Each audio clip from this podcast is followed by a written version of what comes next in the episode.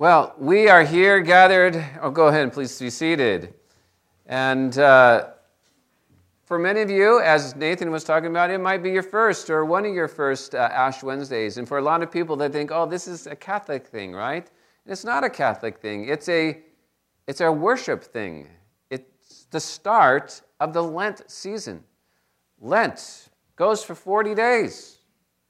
And so we'll, for the next six weeks, be in this Lent that will start today on Ash Wednesday and lead us to Easter Sunday. And so, right here in the bulletin, I have an explanation for you of Lent and Ash Wednesday. It says, Dear people of God, the first Christians observe with great devotion the days of our Lord's passion and resurrection. Passion being the week leading up to Easter, which is the Resurrection Sunday. It became the custom of the church to prepare for Easter by a season of penitence, fasting, and prayer. The season of 40 days provided a time in which converts to the faith were prepared for baptism into the body of Christ. There's also a time when persons who had committed serious sins and had been separated from the community of faith were reconciled by penitence and forgiveness and restored to the fellowship of the church. The whole congregation is thus reminded of the mercy and forgiveness proclaimed in the gospel of Jesus Christ and the need we all have to renew our baptismal faith. I invite you, in the name of the Lord, to observe this Lent season by self examination, prayer, and repentance. Come now, let us worship. For I will take you out of the nations. I will gather you from all the countries and bring you back into your own land. I will sprinkle clean water on you, and you will be clean. I will cleanse you from all your impurities and from all your idols. I will give you a new heart and put a new spirit in you. I will mm-hmm. remove from you your heart of stone and give you a heart of flesh. And I will put my spirit in you and move you to follow my decrees and be careful to keep my laws. Then you will live in the land I give your ancestors. You will be my people, and I will be your God. After John's arrest, Jesus came into Galilee, proclaiming the gospel of God, saying, The time has come at last. God's reign has arrived. Mm. You must change your hearts and minds and believe the good news. We must change our hearts and minds. While he was walking by the lake of Galilee, Jesus saw two brothers, Simon Peter and Andrew, casting their large net into the water. They were fishermen, so Jesus said to them, Follow me, and I will teach you to be fishers of humanity. At once they left their nets and followed. And Jesus calls, and we follow. At least we try to follow. Trouble is, he's always out ahead of us, moving faster than we do.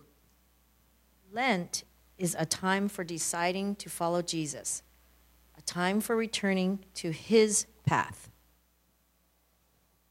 Tonight, we can lay down some of the heavy load we carry. Tonight, we can fall again under the spell of Jesus' love. When the people saw that Moses was so long in coming down from the mountain, they confronted Aaron and said to him, Come, make us God to go ahead of us. Aaron answered them, Take your gold and bring it to me. He took it out of their hands and cast the metal in a mold and made it into the image of a bull calf. From time before time, this has been our way. We sense the living spirit, but can hardly let it work its way before we try to capture and control it and flesh it and entomb it. We want things predictable and safe, but too much safety kills. Jesus knew this. We must be born from water and spirit. Flesh can give birth only to flesh. It is the spirit that gives birth to the spirit. The wind blows where it wills. You hear the sound of it, but you do not know where it comes from or where it is going. So with everyone who is born from spirit. For, the, for those who are led by the Spirit of God are the children of God. The Spirit you received does not make you slaves, so that you live in fear again. Rather, the Spirit you received brought about your adoption to sonship, and by him we, we cry, Abba, Father. The Spirit Himself testifies with our spirit that we are God's children. Now, if we are children, then we are heirs, heirs of God and co heirs with Christ, if indeed we share in His sufferings, in order that we may also share in His glory. Do not judge, and you will not be judged. Do not condemn, and you will not be condemned. Forgive, and you will be forgiven. Give, and it will be given to you. A good measure, pressed down, shaken together, and running over, will be poured into your lap. For with the measure you use, it will be measured to you. Let's pray. Lord, we come to you in this time. We thank you that you are ever present with us, ever challenging us, ever bringing your word to us, so that we might think about it, we might reflect upon it, we might move forward because of it. And so we ask that this sermon time, this word that is given in this time, would lift us up all the more into your presence, to reflect upon what you have for us as we consider the commandment that Jesus gave to love the Lord our God with all our heart and mind and soul and strength. And so bless us tonight, Lord, as we consider what it means to love Jesus with our heart. We pray this in the name of Christ. Amen. So, this is going to be a four week series. And over this four week series, we're going to talk about loving the Lord our God with all of our heart and soul and mind and strength. And tonight, we're going to start about the heart. One of the things that little kids love to do is to wear their parents' shoes, yes? Doesn't matter how big those shoes are, they love to put their feet in the shoes and walk around in their parents' shoes. Why? Why do they do that? Because they are trying to be like their parents. They want to be big like their parents. They want to be the person their parent is. And so they try to walk in their shoes, walk in their footsteps.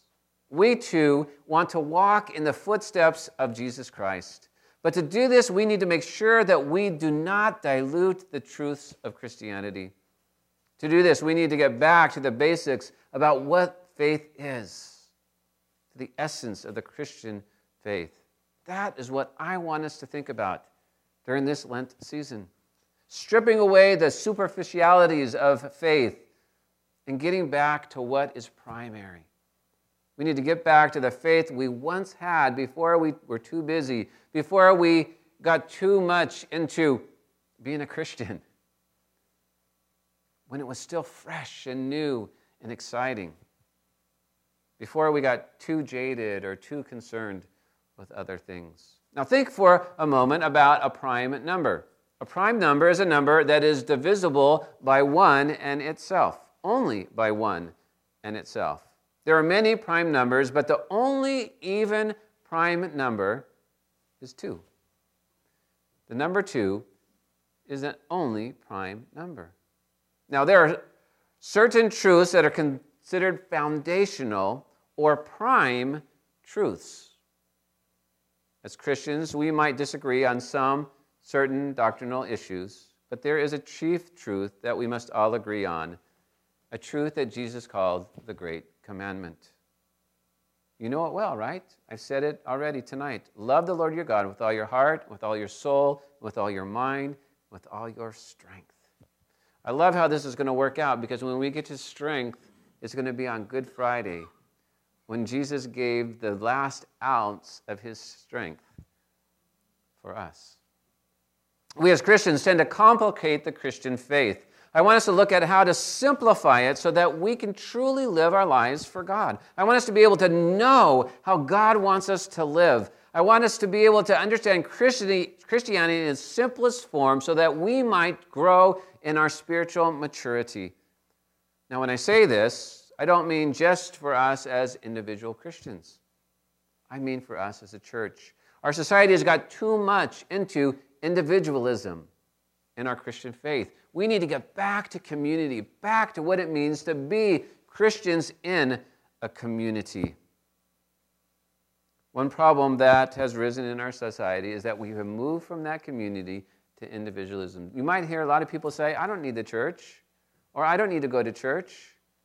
That's not true. God designed the church so that we would be part of a community, part of a body, part of accountability in our lives. We have lost what it means to be part of the body of Christ. We need to understand how loving God with all of our being is not just an individual act, but an act of the church, an act of the body of Christ. We need to understand how being connected to the body of Christ helps us to love God more fully. So, over this Lent season, every other week, we are going to look at the heart of Christianity, the prime truths of Christianity. At its prime, Christianity is about compassion. The soul of Christianity is about wonder. The mind of Christianity is about curiosity. And the strength of curiosity is about energy. But tonight we start with the heart. What we need to understand is that God loves us. This sounds so basic. God loves you. God loves me. God loves us. It sounds so basic because it is basic. God loves us. But it's also powerful and profound and life changing. When we fully comprehend what that means, it is life changing. Because God loves you, He sent His Son to die for your sins so that you could love Him back. Let me say that again. God loves you so much that God has sent His Son for you so that you could love Him back. See, without God sending His Son, without Christ dying for us, we could not love God back. We would be lost in our sin, unable to love God back. As you experience the love of God, you are then able to love Him, which ultimately leads you, leads us to love others. As God's love pours into our lives, He tends to break our heart as His heart is broken. He does this by giving us a heart of compassion. If and when you truly love God, you begin to love the things that God loves. Does your heart break for the things that breaks God's heart? As you let the Holy Spirit loose in your life, He will break your heart for the same things that break the heart of God. If and when we have intimate times with God, God will meet us and lead us to do the work He wants done. When we become Christians, it is like we receive a heart transplant. Our heart of sin and selfishness is replaced with a heart of love and compassion. If you were to talk to a heart surgeon, you would hear them say this about heart transplants. They would tell you that it is a very reverent thing. They place a new heart into a patient, they graft it into the body, and then they wait. They wait for it to start beating. I mean, imagine being that doctor and putting that heart into a body of a person, and you'll hook it all up, and then you wait you wait to see if that body will receive that new heart and start beating. At the point of waiting, a doctor will tell you that it moves from the surgical to the spiritual. It is a miraculous moment when the heart beats in that new body for the first time. When heart transplant recipients were interviewed, they talked about their, uh, their profound appreciation for life. They speak of it in reverent tones. They have a second chance at life. They feel like they need to honor the donor by living a life well. We too, when we receive our spiritual new heart and it starts to beat, we need to see that as a miracle. We have a second chance at life. We have a chance to live a life that makes a difference. We have a chance to impact the world for eternal purposes. We have the opportunity to live with a purpose. In Ezekiel 36, we see God's people have turned away from him. Because of this, they have suffered hardship at the hands of others. And in verse 26, it says, God is talking to his people, and he says, I will give you a new heart and put a new spirit in you. I will remove from you your heart of stone and give you a heart of flesh. What powerful words they are. For these words remind us of God's love for us. And He loves us so much that He wants to give us a new heart, a heart that cares more for God than for ourselves, a heart that moves past our sin and into the realm of righteousness. We should be praying every day that God blesses this new heart that we have. We should commit this new heart to God and say, God, thank you for this gift, this gift of this day to live for you, this gift of this heart that has been transformed by you. Thank you, Jesus, for this new heart. As I said before, the moment you and I gave our heart to Christ, it was a miraculous experience. You and I have become children of God, adopted into the family of God.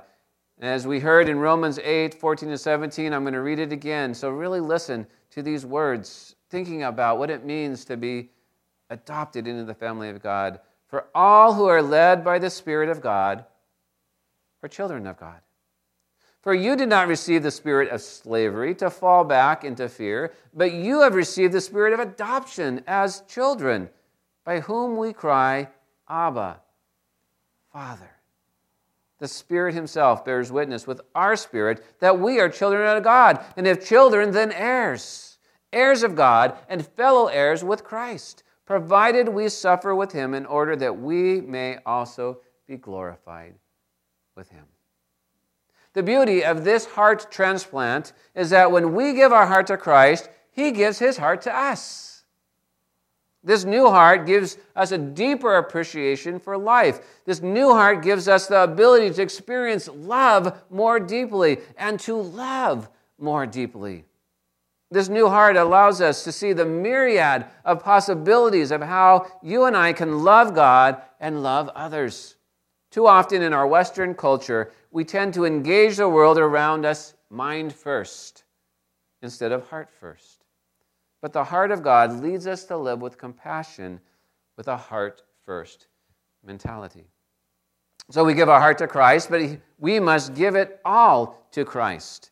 If you only give a portion of your heart to Christ, then you will not be able to live out this first great commandment. As we see the love of Christ on Calvary, the compassion he showed us, this becomes the driving force of our living and our loving. I mean, it doesn't make any sense. Think about if you're a heart patient and you say, just give me a third of that new heart, please. Or just give me half of that new heart. Try to graft my old heart that doesn't work with the heart that does work. I mean, that's ridiculous and it would never work. And yet we try to think we can do that in our spiritual lives. I'll give you half my heart and you give me half your heart and we'll try to make that work, right? And it's ridiculous, but that's how often we try to live. See, one of the problems we face with having compassion is that we get so numb to the world around us. Isn't that true? I mean, there's so much hurt and so much heartache and so much pain and so much sin and so much terribleness in our world that we get so overwhelmed by all that we see, we almost shut down. We just don't want to see it. We don't want to hear about it. We don't want to encounter it. There's issues of poverty and disease and illiteracy and hunger and sex slave and homelessness and on and on and on it goes. And we just shut down. We just close our eyes, we turn our heads, we just don't want to deal with it. We can't care for everyone. We can't fix anything, really. We can't take care of all the needs of the world, right? Have you ever seen that? I mean, you look at all the things around you, you're like, there's so much, I don't even know where to start. I don't even know what to do. I mean, there's just too much. I can't, I can't do anything. And so we shut down because there's too many problems. But we have to ask the question are we okay with this? And I don't think any of us is okay with any of these problems that exist in our world. We just are overwhelmed by them. When we have the heart of Jesus, we can't be okay with them. The challenge is that these, pro- these are problems without a face, right? But God knows the names of each person who is struggling and suffering and in need. And if and when we have faces, we add faces to the problem, we then begin to care and we begin to ask, what can I do about it? When I go to Mexico and I see the faces of these kids in this orphanage and put these faces and these names to the problem, then I like, okay, I can do something here. When, when you get involved with a foster child and you have a face and a name, all of a sudden now I'm making a difference. I'm taking a step towards this problem. When you put a face and a name to the problem, then you begin to at least be drawn in and do something. And every little something we do is meaningful. There's something called the emotional intelligence. Daniel Goleman wrote a book about this. He asserts that the IQ accounts for only 20% of the factors that lead people to career success. You know, we think, oh, a high IQ will, will do a lot, right? Only 20% of success. Goleman argues that the emotional intelligence, or what he calls EQ, is more important than the IQ when it comes to work and the workplace. EQ is multi-dimensional, is a multidimensional capacity that includes a wide range of abilities, including motivating oneself and persisting in the face of opposition. As we grow in our love relationship with God, we begin to empathize with God. We feel what God feels. At this point, we begin to sympathize with others. We see the image of God in others, and it affects how we view them and their circumstances. The Spirit prompts us to an act of compassion that not only impacts their life, but oftentimes goes beyond that and starts to impact lives even around them. Sometimes it might even take a little suffering of our own to begin to help us be less self absorbed and more compassionate. As we experience suffering and find ourselves in need, we then realize how wonderful it is when others help us. And as we receive that help and we're appreciative of that help, we realize how important it is for others when we help them in their times of need. When you see a need and respond, it can often blossom into something powerful. Let me tell you a story. Bob Pierce, who is the founder of World Vision, was in Korea in 1950. He watched orphan children stand in these endless food lines waiting for food. One day, as he was watching this, he watched a little child drop dead right in front of him in this food line because the child had to wait so long for food. His decision to do something at that moment was the defining moment in his life. He made a commitment to make sure that there would be food at the front of the line for every child, that there would be food for every child. So he flew back and forth between the United States and Korea, raising awareness and raising funds. And on one trip, he met a girl named White Jade. She had been beaten and disowned because she decided to follow Christ, and her family didn't like that. And so they beat her and then they disowned her. We forget that in certain cultures, this happens. When kids choose to follow Christ, they get disowned by their family. Sometimes a decision to follow Christ means you have to walk away from everything, something the rich young ruler couldn't do. All Bob had in his pocket when he met White Jade was $5, and so he gave it to her. But he promised that he would send her money every month. And this was the start of World Vision's child sponsorship program, sending money to a child every month to make sure that that child has the, the basic needs. We've been working through compassion, Tammy and I, um, for years and years and years. And it's so wonderful to get a, a, letter from our child every so often to tell us what she's doing, what's going on with her family, how it's impacting her. We just got a letter not too long ago saying, you know, if you drop a little bit of unexpected money to the family, it can really help them a lot. And so Tammy and I talked about it and we said, yeah, let's do that. And we sent some money. Hopefully, that's going to impact the family in, in a way that completely unexpected for them, but a very great blessing for them. Somewhere in the midst of being sad, and somewhere in the midst of being mad at our world's problems, we have to look for a way to act.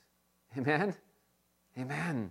This is one of the big reasons, like I said, I'm so compassionate, I'm so passionate about the ministry in Mexico. That's touched my heart. Each one of us is passionate about something. What are you passionate about? What is it that you look at and it angers you, or it excites you, or it makes you want to say something needs to be done in this area?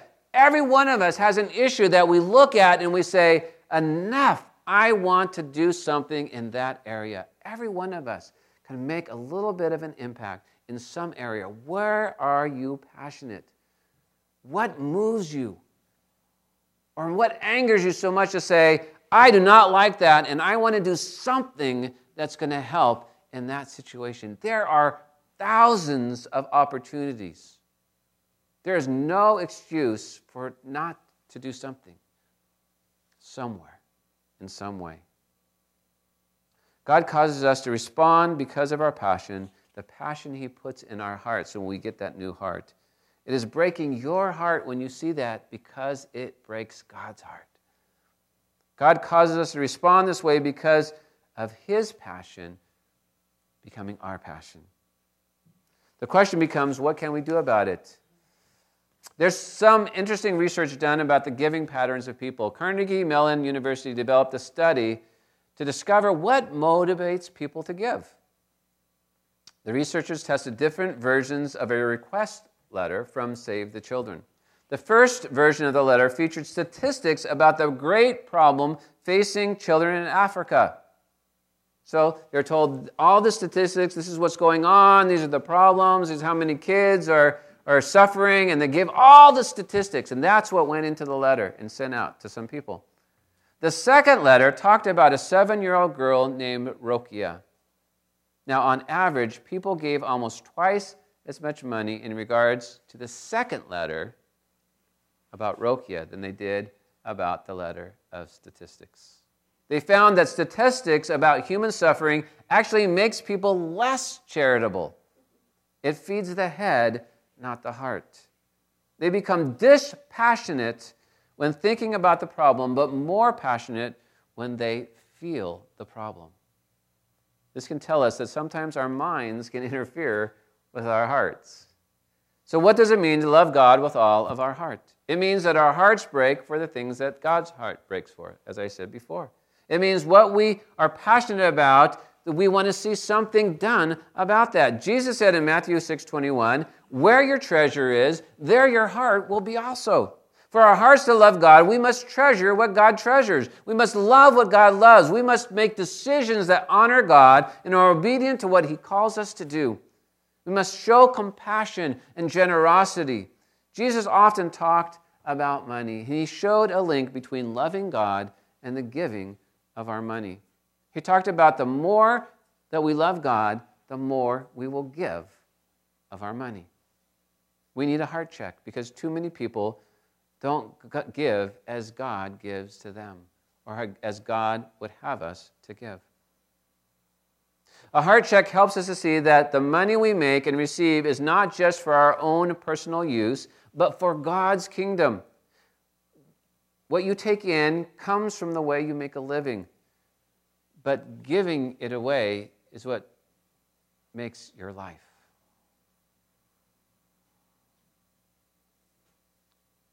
True joy is found in the giving end.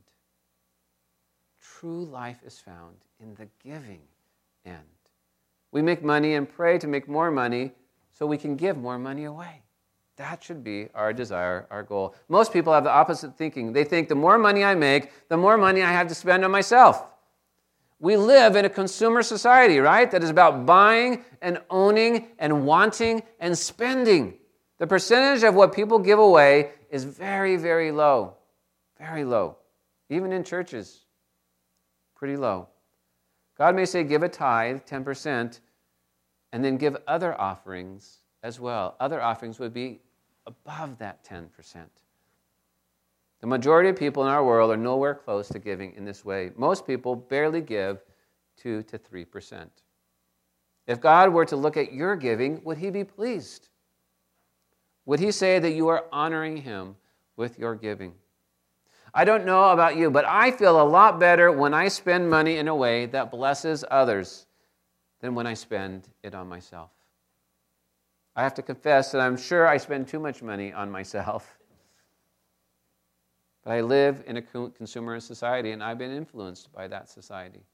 And it's not easy to break away from that trend of spending on ourselves, from keeping and hoarding and spending. It's really a focus problem. It really is an issue of stinginess versus generosity. We don't think of ourselves as stingy. We don't want to think of ourselves as stingy, right? That's a negative concept, right? But sometimes we have to ask ourselves the tough questions. And here is a powerful and important thought If your focus is on your wants, enough is never enough. You never can have enough if you're focusing on your wants. And your heart will get smaller and smaller. If your focus is on the needs of others, you'll discover that you always have more than enough. It's about focusing on the things that have eternal impact and that bless others and that impact the lives of others. Now, I know the struggle comes from the reality of finances. You look at your finances and you try to figure out how can I give 10% of what I make? It just doesn't make sense. I, I don't know how I can do that. And how can I be generous and give even above that 10%? I look at my budget and I say, it doesn't work. The numbers don't work. But I guarantee you, in God's economy, it always works. Always works. Always works. So, making a commitment to God, stepping out in faith, and then doing it and watching how God provides for you. And enough will always be enough when you give generously. When I first lived out on my own, I made $600 a month. And my rent was $300 a month. And so then I had to give $60, right? Because that's the 10%. So then I had to live on $240 a month. That's everything gas, food, whatever. I had to live on $240 a month. And God provided. God provided time and time and time again. When we step out in financial faith, God will honor it. It's really about changing our thinking. Too often we think with a scarcity mentality. The more I give, the less I have. Does that make sense? Scarcity mentality. I have this number, the more I give, the less I have. Okay? Does that make sense? A lot of people think that way. I have this much, the more I give, the less I have. That's the scarcity mentality. But that is not biblical. The biblical way is the opposite way of thinking. The less you give, the less you have. And the more you give, the more you have. If you hang on to what you have, your heart will become smaller and smaller, and you'll lose your soul in the process. And you will not make an impact the way God wants you to. You will also miss out on so many wonderful opportunities to change lives and impact people. The biblical model is about the abundance mentality, talked about by Jesus in Luke 6:38, where he says, "Give, and it will be given to you." Good measure, pressed down, shaken together, running over, will be put into your lap. For with the measure you use, it will be measured back to you. Isn't that a wonderful verse? I'm going to read it one more time. I love this verse. Give, and it will be given to you. Good measure, pressed down, shaken together, running over, will be put into your lap. For with the measure you use, it will be measured back to you. When we had Tyler, Tammy and I had made a decision. One of us was going to stay home. And Tammy decided it was going to be her since I already had a job. We'd moved to Colorado. I'd just taken a new pastorate, my first pastorate. I'd been ordained. So I was going to work and she was going to stay home. But that meant that we were going to live on one salary. We were going to live on a pastor's salary. And so to do that, we had to make choices we had to make choices about what car we're going to drive, what kind of house we're going to live in. You know, we couldn't go out to meals very often. We had to make a lot of choices limited by our finances. And on top of that, we also said we will give 10%. And so, whatever my salary was, you know, you just think, this is, I don't have this, I have this, and this is what we're going to live on. And God provided, God provided, God provided, God provided. God provided. And I could tell you how God has provided, and I could tell you how, I could just tell you some amazing things, wonderful things. God is faithful. I'm a testimony to that. When you give generously, God will bless you in that. What I've gained far outweighs any sacrifices that we have made. When you give generously, God will bless you in better ways than money ever can, that possessions ever can. Don't let what you can't do keep you from doing what you can do. Hear that again. Don't let what you can't do keep you from doing what you can do.